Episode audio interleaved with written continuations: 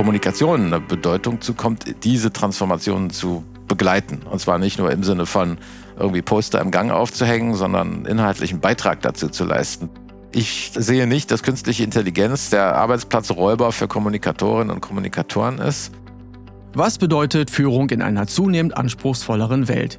Wie finden Führungskräfte heraus, was ihre Teams und Organisationen zum Erfolg führt und was nicht? Wie halten sie sich selbst auf dem Laufenden? Und wie sieht es mit Meetings aus? Welche Rolle spielen sie? Wie Führungskräfte in dieser schnelllebigen Welt Schritt halten können, darüber sprechen wir mit Expertinnen und Experten aus verschiedenen Bereichen und Branchen. Mein Name ist Ingo Dotthoff und ich begrüße Sie zu einer neuen Folge des Podcasts The Agenda, präsentiert von Chirpany. Schön, dass Sie dabei sind. Mein heutiger Gast ist Kommunikationsberater für digitale Transformation und er leitet die Arbeitsgruppe Comtech am Institut für Management und Wirtschaftsforschung. Er verantwortete fast 15 Jahre die Kommunikation von Microsoft Deutschland und war Kommunikationschef bei Volkswagen, IBM und Grundig. Mit Newsrooms kennt er sich bestens aus und er sagt, dass Kommunikation künftig neue Aufgaben übernehmen muss. Willkommen Thomas Mickeleit zum The Agenda Podcast. Ja, vielen Dank für die Einladung, Ingo. Ich freue mich, hier sein zu dürfen. Sehr, sehr gerne und ich freue mich auch, dass wir beide zusammen sprechen. Thomas, du hast viele Kommunikationsaufgaben gemeistert. Was war in all den Jahren deine größte Kommunikationsherausforderung? Ach, da fällt es mir wirklich schwer, das eine Ereignis herauszuheben. Aber du hast doch bestimmt so ein, so ein Thema, wo du sagst, boah, das war wirklich herausfordernd für mich. Vielleicht bin ich da auch so ein bisschen an meine Grenzen gekommen.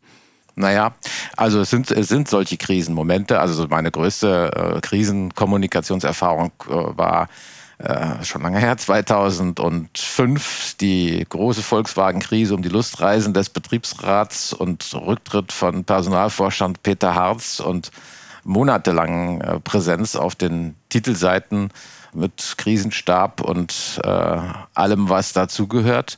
Das war einfach physisch super anstrengend, weil man schon morgens um sieben die erste Lagebesprechung hatte und abends hört es nicht auf äh, und unter hohem Druck gearbeitet hat mit, mit Dutzenden von Anfragen, die zu bearbeiten waren. Äh, und wie es in der Krise so ist, weiten sich solche Vorwürfe immer weiter aus und es ist ein, ein ganzer Apparat, der dann erforderlich ist, um überhaupt ja, einigermaßen sauber da durchzusteuern. Da kommt man an die Grenze, das hält man auch nicht ewig durch und das war schon, äh, weil es eben auch Monate ging, wirklich eine harte Zeit. Ja. Ich erinnere mich immer noch sehr gut daran. Ich weiß aus der Vergangenheit, Grundig war auch nicht ganz so einfach. Das ist richtig. Ja, also bei Grundig ähnliche Situation. Also ich, es sieht so aus, als ob ich die Krisen anziehe, aber ich behaupte mal, ich werde da eingesetzt, wo die Krisen sind, weil man denkt, ich kann damit ganz gut umgehen. Bei Grundig ging es darum eben, ja, es waren 50.000 Leute noch zur die da waren. Und dann sind Zehntausende von Mitarbeitern innerhalb von drei Jahren, die ich da war, auch äh, gegangen beziehungsweise Unternehmensteile verkauft worden. Da standen die Fernsehteams äh, jeden Tag vor der, vor der Tür und wollten Auskünfte haben dazu, weil eben Grundig als Marke so präsent war. In der Zwischenzeit hat das natürlich ein bisschen nachgelassen. Aber vor allem auch als Arbeitgeber im in Fürth und Nürnberger Raum eine große, große Rolle spielte. Und da haben natürlich alle, Politik, Gewerkschaften, die Familien, alle haben drauf geschaut und waren da eben sehr ja, besorgt um die Entwicklungen, die da stattfanden. Und aus gutem Grund, denn wir wissen alle, Grundig gibt es nicht mehr als produzierendes Unternehmen. Es ist nur noch eine Marke, die äh, verwendet wird und auf Rasieapparaten und Fernsehern und, weiß nicht, Zahnbürsten draufklebt. hat sich mal irgendjemand gekauft, so diese Marke. Ich weiß gar nicht genau, wer dahinter steckt. Schauen wir mal auf die Herausforderungen der heutigen Kommunikation, auch so ein bisschen mit deinen Erfahrungswerten einsortiert. Wie muss sich Kommunikation aus deiner Sicht heute verändern oder auch wandeln? Ja, das lässt sich mit, mit einem Satz auch nicht sagen. Äh, aber ganz offensichtlich ist es so, dass äh, es Treiber gibt, die auf Kommunikation einwirken. Und da steht als alleroberstes und zuerst das Stichwort Digitalisierung. Und zwar nicht, weil die Kommunikation sich selbst digitalisiert, auch das ist eine wichtige Aufgabe, sondern es digitalisieren sich die Unternehmen, die Organisationen, in denen äh, kommuniziert wird. Und diese Digitalisierung ist nicht damit getan, dass man irgendwo jetzt ein, ein, Tool einführt, sondern wir reden hier über digitale Transformation, über neue Geschäftsmodelle, über Strukturen, die sich äh, verändern und damit eben auch Kommunikation eine Bedeutung zukommt, diese Transformationen zu begleiten. Und zwar nicht nur im Sinne von irgendwie Poster im Gang aufzuhängen, sondern inhaltlichen Beitrag dazu zu leisten, dass diese Transformationen auch äh, bewältigt werden können. Das ist eine neue Dimension in der Aufgabe von äh, Kommunikation, die ja von höchster Bedeutung ist. Also die Realität ist ja so auch aus meiner persönlichen Erfahrung, wenn irgendwie solche digitalen Transformationsprojekte stattfinden, dann dreht sich erstmal der CEO oder das Management um und sagt hier HR, ihr habt doch was mit äh, Leuten zu tun, jetzt müsst ihr das irgendwie machen. Oder sie drehen sich auch zur Kommunikation und sagen, hier, wir müssen doch auch da kommunizieren. Und beide Funktionen, fairerweise, muss man sagen, haben jetzt nicht äh, Veränderungsmanagement, Change, ja, wie man so schön sagt, in ihren Genen, äh, sondern HR macht halt gut äh, Training, Onboarding, vielleicht Payroll-Management. Äh, Kommunikation ist ähm, eher eben in dem Verbreiten von Informationen und Management von Informationen als jetzt inhaltliche Beteiligung an Transformationsprozessen. Aber das ist das, was, äh, glaube ich, die größte Veränderung von Kommunikation beschreibt. Und äh, alles, alles basiert am Ende auf dem Ausgangspunkt Digitalisierung unserer Umwelt. Hast du so ein bildliches Beispiel für uns, dass man es das ein bisschen besser anfassen kann? Naja, also ich kann mal aus meiner Microsoft-Zeit da einen Blick drauf zurückwerfen. Also Microsoft ist natürlich durch eine, wie eben alle Unternehmen, aber eben schon zu einem frühen Zeitpunkt durch so eine Transformation gelaufen, in der sich das Geschäftsmodell verändert hat. Also weg von dem Verkaufen von CDs, wo Programme drauf gedruckt waren, äh, hin zu einem äh, Plattformanbieter. Und äh, das hat, heißt natürlich, dass äh, ganz praktisch gesprochen die Umsatzuhr nur klingelt, äh, wenn ein Kunde das Produkt auch wirklich nutzt und nicht nur irgendwie eine Lizenz kauft. Das mhm. heißt, da ist ein anderer Vertrieb notwendig, da ist eine andere Kundenbetreuung für erforderlich. Da ist eine ganz andere Idee, die dahinter steht, erforderlich, was das Unternehmen eigentlich sein will. Und das ist äh, nach dem Antritt von Satya Nadella 2016 bei Microsoft äh, so entstanden. Äh, und das hat das ganze Unternehmen eben durchgeschüttelt. Das ist neu organisiert worden. Neue Bereiche wurden geschaffen, andere wurden zurückgefahren. Das Verständnis, wie arbeitet man eigentlich mit Kunden, was ist die Rolle, die Microsoft dabei spielen will, hat sich verändert. Und rückblickend, nachdem ich also mich auch nach meinem Ausscheiden bei Microsoft mich mit dieser Frage weiter auch intensiv befasse, äh, kann ich nur sagen, das hat Microsoft wirklich in ganz hervorragender Weise gelöst für sich und vor allem, weil alle, alle Mitarbeitenden da auch mitgenommen worden sind und es nicht irgendwie nur so von oben propagiert wurde, sondern in der ganzen Organisation dann auch gelebt wurde und wird. Und das ist, glaube ich, der entscheidende Unterschied. Das heißt, Kommunikation muss sich weiterentwickeln, nicht nur in Richtung Presseplatzierung und wie man sich das so klassisch vorstellt, sondern wirklich dem Unternehmen neben dem Marketing ist ja auch immer so ein kleiner Kampf, Kommunikation und Marketing, dem Unternehmen dann auch in Anführungsstrichen einen neuen Anstrich oder ein neues Image oder ein neues Markenbild entsprechend geben, was ja eigentlich klassische Marketingaufgabe früher war. Ja, also ich würde mal mit fester Stimme sagen, dass das Thema Brand, Brand Building, ja, ist eine klassische Kommunikationsaufgabe. Das wird oft genug von Marketing wahrgenommen, aber ich glaube, dass Kommunikation eigentlich mit einem Anspruch, alle Stakeholder-Gruppen zu bedienen, während Marketing ja nur auf den Kunden und nur in Anführungszeichen auf den Kunden ausgerichtet ist eigentlich die dafür geeignetere äh, Funktion ist. Aber die Realität heute ist die, äh, dass Kommunikation und Marketing, da wo sie nicht ohnehin schon organisatorisch verschmolzen sind, äh, im engsten Schulterschluss miteinander arbeiten müssen, weil anders äh, lässt sich in einer Social Media bestimmten Welt äh, Kommunikation überhaupt nicht organisieren. Deswegen sind ja solche Dinge wie Newsroom und so ebenso so relevant, was du ja schon angemerkt hast auch. Wer, wer bespielt denn jetzt die Social-Media-Kanäle? Das Marketing oder die Kommunikation? Das ist immer eine gute Frage. Ne? Ja, äh, das ist auch häufig eine Auseinandersetzung in den Organisationen. Und in den meisten Fällen ist es so, dass beide Organisationen da entsprechende Zugriffe drauf haben.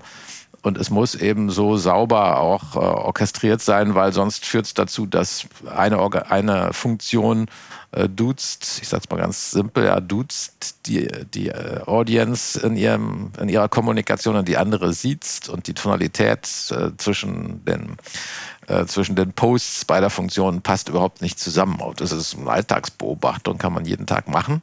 Ist natürlich schlecht, ja, weil die, weil der, ähm, der Leser oder, oder Zuschauer nimmt ja das Unternehmen nicht in seinen verschiedenen Funktionen wahr, sondern einheitlich, gesamtheitlich als, als Unternehmen. Und der ist dann völlig verwirrt und verunsichert, wenn ihm solche Kommunikation begegnet. Also da gibt es äh, große Schwächen. Ja, und deswegen ist diese, dieses, diese Orchestrierung, das Zusammenspiel von unterschiedlichen Unternehmensfunktionen, das übrigens nicht nur sich auf Marketing und Kommunikation bezieht, sondern auf alle möglichen anderen. Ja, denken wir etwa an an, äh, an HR, äh, die ja genauso kommunizieren auf ihren Kanälen mit Bewerbern und weiß ich, an Universitätsmessen und, und, und solchen, solchen Ereignissen. Also es gibt inzwischen viele, viele Akteure bis hin zu jedem einzelnen Mitarbeiter. Und deswegen äh, bedarf es eben auch so einer Orchestrierung sind wir dann im Bereich Customer Journey wieder angekommen. Aber lass uns, bevor wir jetzt da zu tief reingehen, nochmal über Technologie sprechen und besonders über KI-Tools. Mhm. Wir erleben gerade, dass Texte von der KI geschrieben werden, Social-Media-Beiträge verfasst werden, auch Fake-Fotos generiert werden. Und das ist ja nicht ganz unproblematisch für die Kommunikation.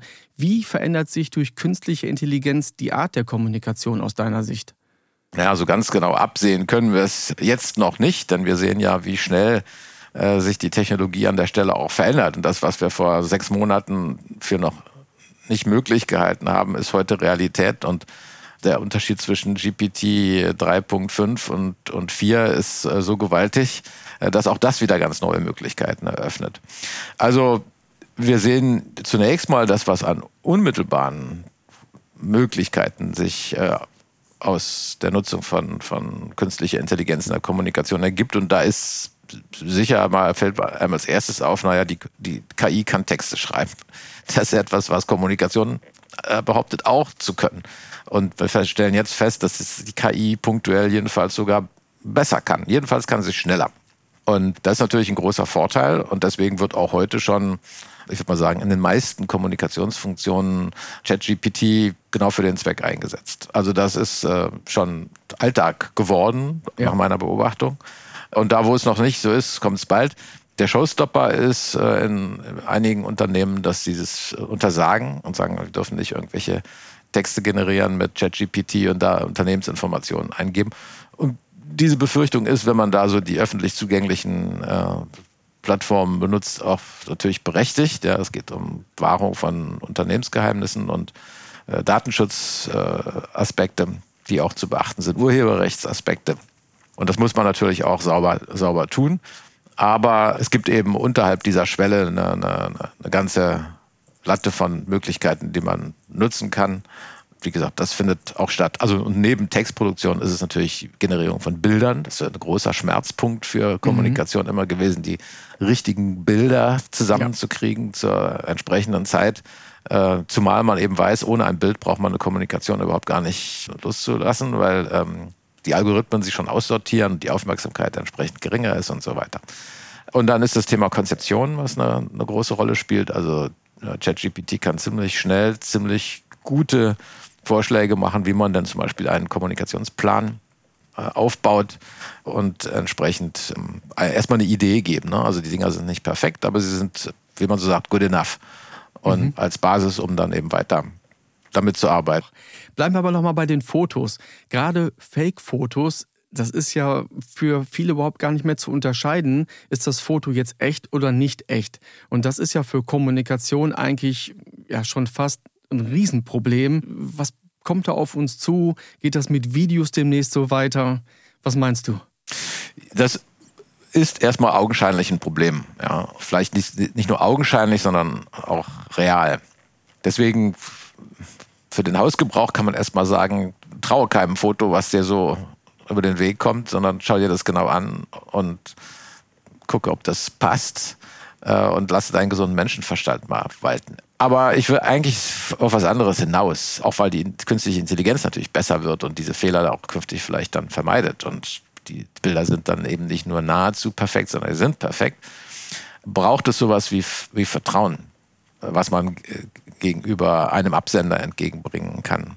Es wird ja viel darüber berichtet, dass die Medien eigentlich tot sind und dass alles ganz schwierig ist. Ich glaube, das ist eine große Chance für Medien als Filterfunktion, als Absender eben genau dieses Vertrauen äh, aufzubauen für sich als Marke und den und ihren Nutzern, Lesern, Zuschauern eben diese ja, diese Sicherheit zu geben, dass sie da nicht auf irgendwer hinter die Fichte gefühlt, geführt werden. Und diese Filterfunktion, die Medien immer schon irgendwie auch hatten, aber nie so eine Rolle spielten, ja, weil eben man sich auch selbst eben äh, versichern konnte, vergewissern konnte, dass irgendwas authentisch ist. Wenn man es jetzt nicht mehr kann, braucht man jemanden, der das für einen tut. Und das könnten Medien sein, Qualitätsmedien, die also an der Stelle ihre Renaissance vielleicht erleben oder sich überhaupt mit neuen Geschäftsmodell in die Zukunft retten. Kommen wir mal zum Thema Newsrooms. Du bist ein großer Verfechter davon. Ganz einfach erklärt, wie funktioniert dieses Modell in der Kommunikation und was macht es vor allem so besonders? Also ich mag den Begriff Newsroom nicht besonders, auch wenn ich ihn selbst auch, auch verwende, weil er soweit eben etabliert ist. Ich habe ihn auf deiner Webseite gesehen. was, damit, was damit eigentlich gemeint ist, ist ja, dass man strategisch kommunizieren möchte. Und der Newsroom ein Konstrukt ist, das einem dabei hilft, dieses, dieses strategisch Kommunizieren eben umzusetzen. Und wir haben schon so ein bisschen ja darüber gesprochen, über die die Reibereien zwischen Marketing und Kommunikation und die Notwendigkeit, die verschiedenen Akteure äh, die heute in der eben kommunizieren. Und das ist nicht nur Kommunikation und nicht nur Marketing, sondern ultimativ alle Mitarbeitenden in einer Organisation, dass eben diese Orchestrierung äh, erforderlich ist. Und der Newsroom ist das Mittel, um diese Orchestrierung durchzuführen. Und die, das Erste, was der Newsroom eben leistet, ist eine Transparenz herzustellen für alle Akteure. Was passiert dann eigentlich? Was ist denn in der Pipeline? Was ist geplant? Äh, was wollen wir denn tun? Auf welchen Kanälen wollen wir denn welche Informationen ausspielen? Und das sorgt dann dafür, dass erstens, sagen wir mal, inhaltlich eine Synchronisierung stattfindet und zeitlich eine Synchronisierung und dass eben auch die äh, Informationen auf möglichst vielen Kanälen auch ausgespielt werden können. Das ist das, was der Newsroom äh, leisten soll. Hilft so ein Newsroom dabei, Silos aufzubrechen? Absolut. Ich sagte ja, Transparenz ist das, das große äh, Credo, ja, was der, der Newsroom verfolgt. Und Transparenz ist der Beschleuniger für die, für die Silo-Auflösung. Wir wollen eben ja, dass ähm, die Informationen geteilt werden, dass frühzeitig gemeinsam an Projekten gearbeitet wird, dass die Organisation agiler ist. Alles, alles das ist sozusagen äh, inhärent mit der Idee des Newsrooms verbunden und damit häufig auch ein Veränderungstreiber, auch so Verhaltensveränderungstreiber in, in den Organisationen. Gucken wir nochmal auf die KI. Kann die KI künftig helfen in Newsrooms? Ja, absolut. Also die KI ist ein, ein äh, Demokratisierer von, von Kommunikation. Also äh, das Ziel auch im Newsroom ist ja, dass man Content äh, in einer angepassten Art und Weise auf möglichst vielen Kanälen ausspielt. Das heißt, ich habe irgendwo einen Basistext, Pressemitteilung zum Beispiel, und die soll jetzt als ein LinkedIn-Post, als ein Tweet, als eine Instagram-Story in der unterschiedlichsten Art und Weise entstehen. So. Dazu bin ich aber nur in der Lage, wenn ich entsprechend Geld habe, um eine Agentur zu bezahlen, die das für mich macht, oder Leute habe, die es eben selbst machen. Und weil das teuer ist, findet das selten statt. Nämlich nur in ganz großen Projekten, große, große Produktlaunches oder Messeauftritte oder Firmenveranstaltungen, die also viel Geld kosten. Und künstliche Intelligenz ist in der Lage, diese Tätigkeit, nämlich die Anpassung von eines Texts in verschiedenen Tonalitäten für verschiedene Kanäle auf Knopfdruck äh, vorzunehmen. Und das erleichtert eben diese Tätigkeit ungemein äh, und beschleunigt sie obendrein äh, und sie kostet fast nichts. Und das ist der, äh, ein entscheidender Treiber dafür, wie künstliche Intelligenz dann hilft, den, den Newsroom noch zu perfektionieren und äh, es wird nicht lange dauern, da haben wir solche Systeme im Markt und es gibt frühe Beta-Versionen schon davon von Anbietern und das ist ein, ein großartiger Fortschritt. Inklusive Übersetzung in diverse Sprachen, kann ich mir Absolut. vorstellen. Absolut. Ja, und dem Vorschlag, welche Bilder können jetzt dazu verwendet werden und die entsprechende Anpassung der Bilder bis hin zu, wer ist eigentlich der, der Absender, das in der richtigen Tonalität äh, zu formulieren. Die Ergebnisse sind verblüffend und das wird innerhalb kürzester Zeit Standard sein, bin ich sicher.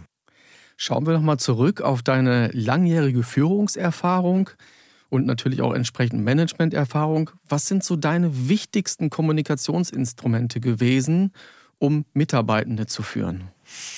Coffee Talks. Ich habe mit allen meinen Mitarbeitern, also in meiner Microsoft-Rolle, einmal in der Woche oder alle 14 Tage und Bedarf, Bedarf sind ja auch unterschiedlich, Coffee Talks gehabt, also Verabredungen zum Kaffee trinken. Das waren keine Rücksprachen, sondern da ging es um, was sind die Interessen, Bedürfnisse, Wünsche der Mitarbeitenden. Und die Notwendigkeit, sowas zu haben, die ist, die ist nochmal auch gewachsen eigentlich in der Pandemie, weil man sich so viel ja nicht persönlich gesehen hat. Und da sind so diese informellen, äh, dieser informelle Austausch sogar eher noch in vielen Organisationen so weggefallen. Und den zu kompensieren auf so eine Art und Weise ist eben super wichtig. Und zum anderen gehört eben dazu, eine Klarheit zu haben. Also die Mitarbeiter müssen immer wissen, wo, wofür sie eigentlich arbeiten, was sind die übergeordneten Ziele. Äh, wenn man da nicht klar ist und die auch entsprechend setzt und alle nur so vor sich hin fummeln, ohne ein großes Ziel vor Augen zu haben, ohne ein klare, klares Ziel und den, den Weg dahin, wie es erreicht werden kann, dann, dann funktioniert es nicht und dann funktioniert äh, eine Organisation nicht von den Ergebnissen her, aber vor allem auch nicht von der Arbeitszufriedenheit der Mitarbeitenden. Denn das ist der entscheidende Punkt eigentlich. Wie kriege ich ein Team dazu, dass sie mit Freude und selbstbestimmt auf ein gleiches Ziel äh, hinarbeiten und das angstfrei tun können und ja, einfach Spaß dabei haben. So, das ist das Ziel und das ist auch das, was ein Manager abliefern muss. Und wenn er, wenn, wenn das nicht kann, dann funktioniert das Team nicht und dann funktionieren die Ergebnisse auch nicht. Leider ist es oft so, dass das der Fall ist. Ich habe damals Talk and Walks gemacht. Das ist ein ähnliches Format. Wir haben einen schönen Park vor der Tür gehabt. Einfach mal nicht in einem Meetingraum sitzen. Aber genau das ist das Stichwort Meetings. Welche Rolle haben Meetings bei dir gespielt? Naja, also sind Konzerne natürlich äh, ein übles Umfeld, weil sie mit Meetings ziemlich zugenagelt sind. Also bei Microsoft gab es da auch schon ein klares Verständnis zu, ein Meeting, was keine Agenda hat. Da braucht man auch nicht hingehen. Und einfach schon solchen Rahmen schaffen, hm, dass klar ist, wer nimmt an einem Meeting teil, wer kann dazu auch einen Beitrag leisten und die anderen nehmen eben nicht teil. Und es gibt eine Agenda und Minutes, die hinterher klar machen, was ist denn dabei rausgekommen und was folgt daraus. All das ist entscheidend. Und damit lassen sich schon mal die Zahl von, von Meetings auch ordentlich reduzieren. Und vor allem auch die Aufforderung an die Mitarbeitenden, wenn du das Gefühl hast, du kannst zu einem Meeting keinen Beitrag leisten, weil es nicht dein Thema ist oder dich das nicht betrifft in irgendeiner Form, dann gehst halt nicht hin. Und dafür äh, wird auch niemand bestraft. Ohne Konsequenzen, das lag mir nämlich so ein bisschen auf der Zunge. Man kann ja immer sagen, ja, dann kommst du halt nicht rein, aber wenn man das dann macht, dann ist, ja, wo ist denn die Person? Warum ist denn nicht dazugekommen? Ja, aber ich sag mal so, das fällt natürlich alles sehr viel einfacher, wenn die anderen Bedingungen erfüllt sind. Ja, wenn das Meeting eine Agenda vorher hatte und man konnte von vornherein schon sagen, na, das ist aber nicht mein Thema. Und dann hat man es vielleicht auch vorher schon gesagt. Dann hat das auch natürlich eine höhere Akzeptanz. Oder wenn ich hinterher die Chance habe, die, mir die Minutes anzuschauen und äh, dann festzustellen, okay, da gab es dann doch irgendeine Schleife, die ist für mich relevant, aber ich kann das nachvollziehen und kann dann eben mich da einklinken. So. Aber wie bist du denn persönlich? Ich kenne das ja selber auch als Leader in so einer Leitungsfunktion, bist du einfach einfach komplett zugetaktet, was Meetings angeht. Wie bist du denn persönlich dieser Flut entgangen? Ich bin ihr nicht vollständig entgangen. Also mein Kalender war, äh, solange ich da in Angestelltenfunktion war, immer voll von, von morgens bis abends. Es ist so, dass einem äh, Outlook oder Microsoft 365 schon vorschlägt. Ist jetzt blöd, dass ich bei Microsoft gearbeitet habe, deswegen gefällt das natürlich auch auf, aber ich vermute, dass die meisten das die Produkte nutzen. Und deswegen auch die Erfahrung haben, dass einem dann Microsoft Viva sagt, äh, du hast jetzt aber so und so viel Zeit deines Tages mit Meetings äh, verbracht, versuch das mal zu reduzieren. Und du hast so und so viel Meetings außerhalb der Arbeitszeit äh, gemacht und so und so viel Mails geschrieben und so weiter. Also einfach mal das einem schon mal spiegeln und sagen, so tust du das und versuch das mal anders zu machen. Und setz dir mal einen Blocker rein, dass du eine Mittagspause machst und äh, habe Zeit, in der du deine Arbeit auch reflektierst äh, für dich und nicht nur in einem Hamsterrad dich bewegst.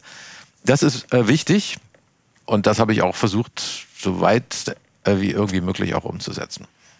Aber nicht immer erfolgreich. Das muss ich einräumen. Also ich kann ja nicht behaupten, dass ich hatte da, hätte da eine absolute Klasse erreicht. Nee, das ist nicht der Fall. Zum Abschluss des Gesprächs, Thomas, sind sehr viele Krisen gerade da draußen unterwegs. Was gestern noch gültig war, hat heute keine Gültigkeit mehr, auch kommunikativ betrachtet. Was empfiehlst du angehenden Kommunikatoren, wie sie sich vor die Zukunft rüsten sollten? Also, wir haben viel über künstliche Intelligenz äh, gesprochen. Ich äh, sehe nicht, dass künstliche Intelligenz der Arbeitsplatzräuber für Kommunikatorinnen und Kommunikatoren ist. Aber es könnte der Kollege oder die Kollegin sein, die besser sich damit auskennt. Also das ist mal ein Ding. Man muss immer ein Ohr auf den Gleisen haben, um das so bildlich zu sagen, um zu hören, ob der Zug kommt und sich darauf vorbereiten. Und eine Idee zu haben, wohin gehen technische Entwicklungen, wie können diese Entwicklungen mir helfen, meine Aufgaben besser zu erledigen, ist, ist ganz entscheidend. Und dann möchte ich nochmal referenzieren zu dem, was wir am Anfang besprochen haben, diese ganzen Change- und Transformationsaktivitäten. Ich glaube, also so habe ich es in meinem Team gemacht. Also die, die interne Kommunikation gemacht haben, sind alle durch solche Change-Ausbildungen durchgelaufen und äh, sind entsprechend auch zertifiziert worden. Und das ist mit Sicherheit ein ganz entscheidender Schritt, der zu gehen ist und sich selbst krisenfest zu machen damit, diese Kompetenzen aufzubauen. Coaching, äh, Scrum Master, Design Thinking, Change Management, das gehört zum Repertoire heute eines Kommunikators und äh, hilft einem auch, glaube ich, so mal die persönliche Karriere da ganz gut zu gestalten, wenn man das mitbringt. Vielen Dank, Thomas, für das Gespräch, für deine Einschätzungen zu den künftigen Anforderungen an die Kommunikation und die Rolle der künstlichen Intelligenz, auf die wir ja sehr intensiv eingegangen sind. Ingo, ich bedanke mich sehr herzlich für die Einladung und ich hoffe, dass ich äh, ein paar Gedanken habe beisteuern können, die auch anderen helfen, da ihren Weg zu finden. Ich fand es sehr, sehr spannend. Also vielen Dank dafür. Wenn Ihnen diese Folge gefallen hat, dann finden Sie alle Staffeln des The Agenda Podcasts auf der Website von Sherpany sowie auf Ihrer favorisierten Podcast-Plattformen wie Apple und Spotify. Die Links finden Sie wie immer in den Shownotes. Ich danke Ihnen fürs Zuhören, machen Sie es gut, bis zum nächsten Mal. Tschüss. Tschüss allerseits.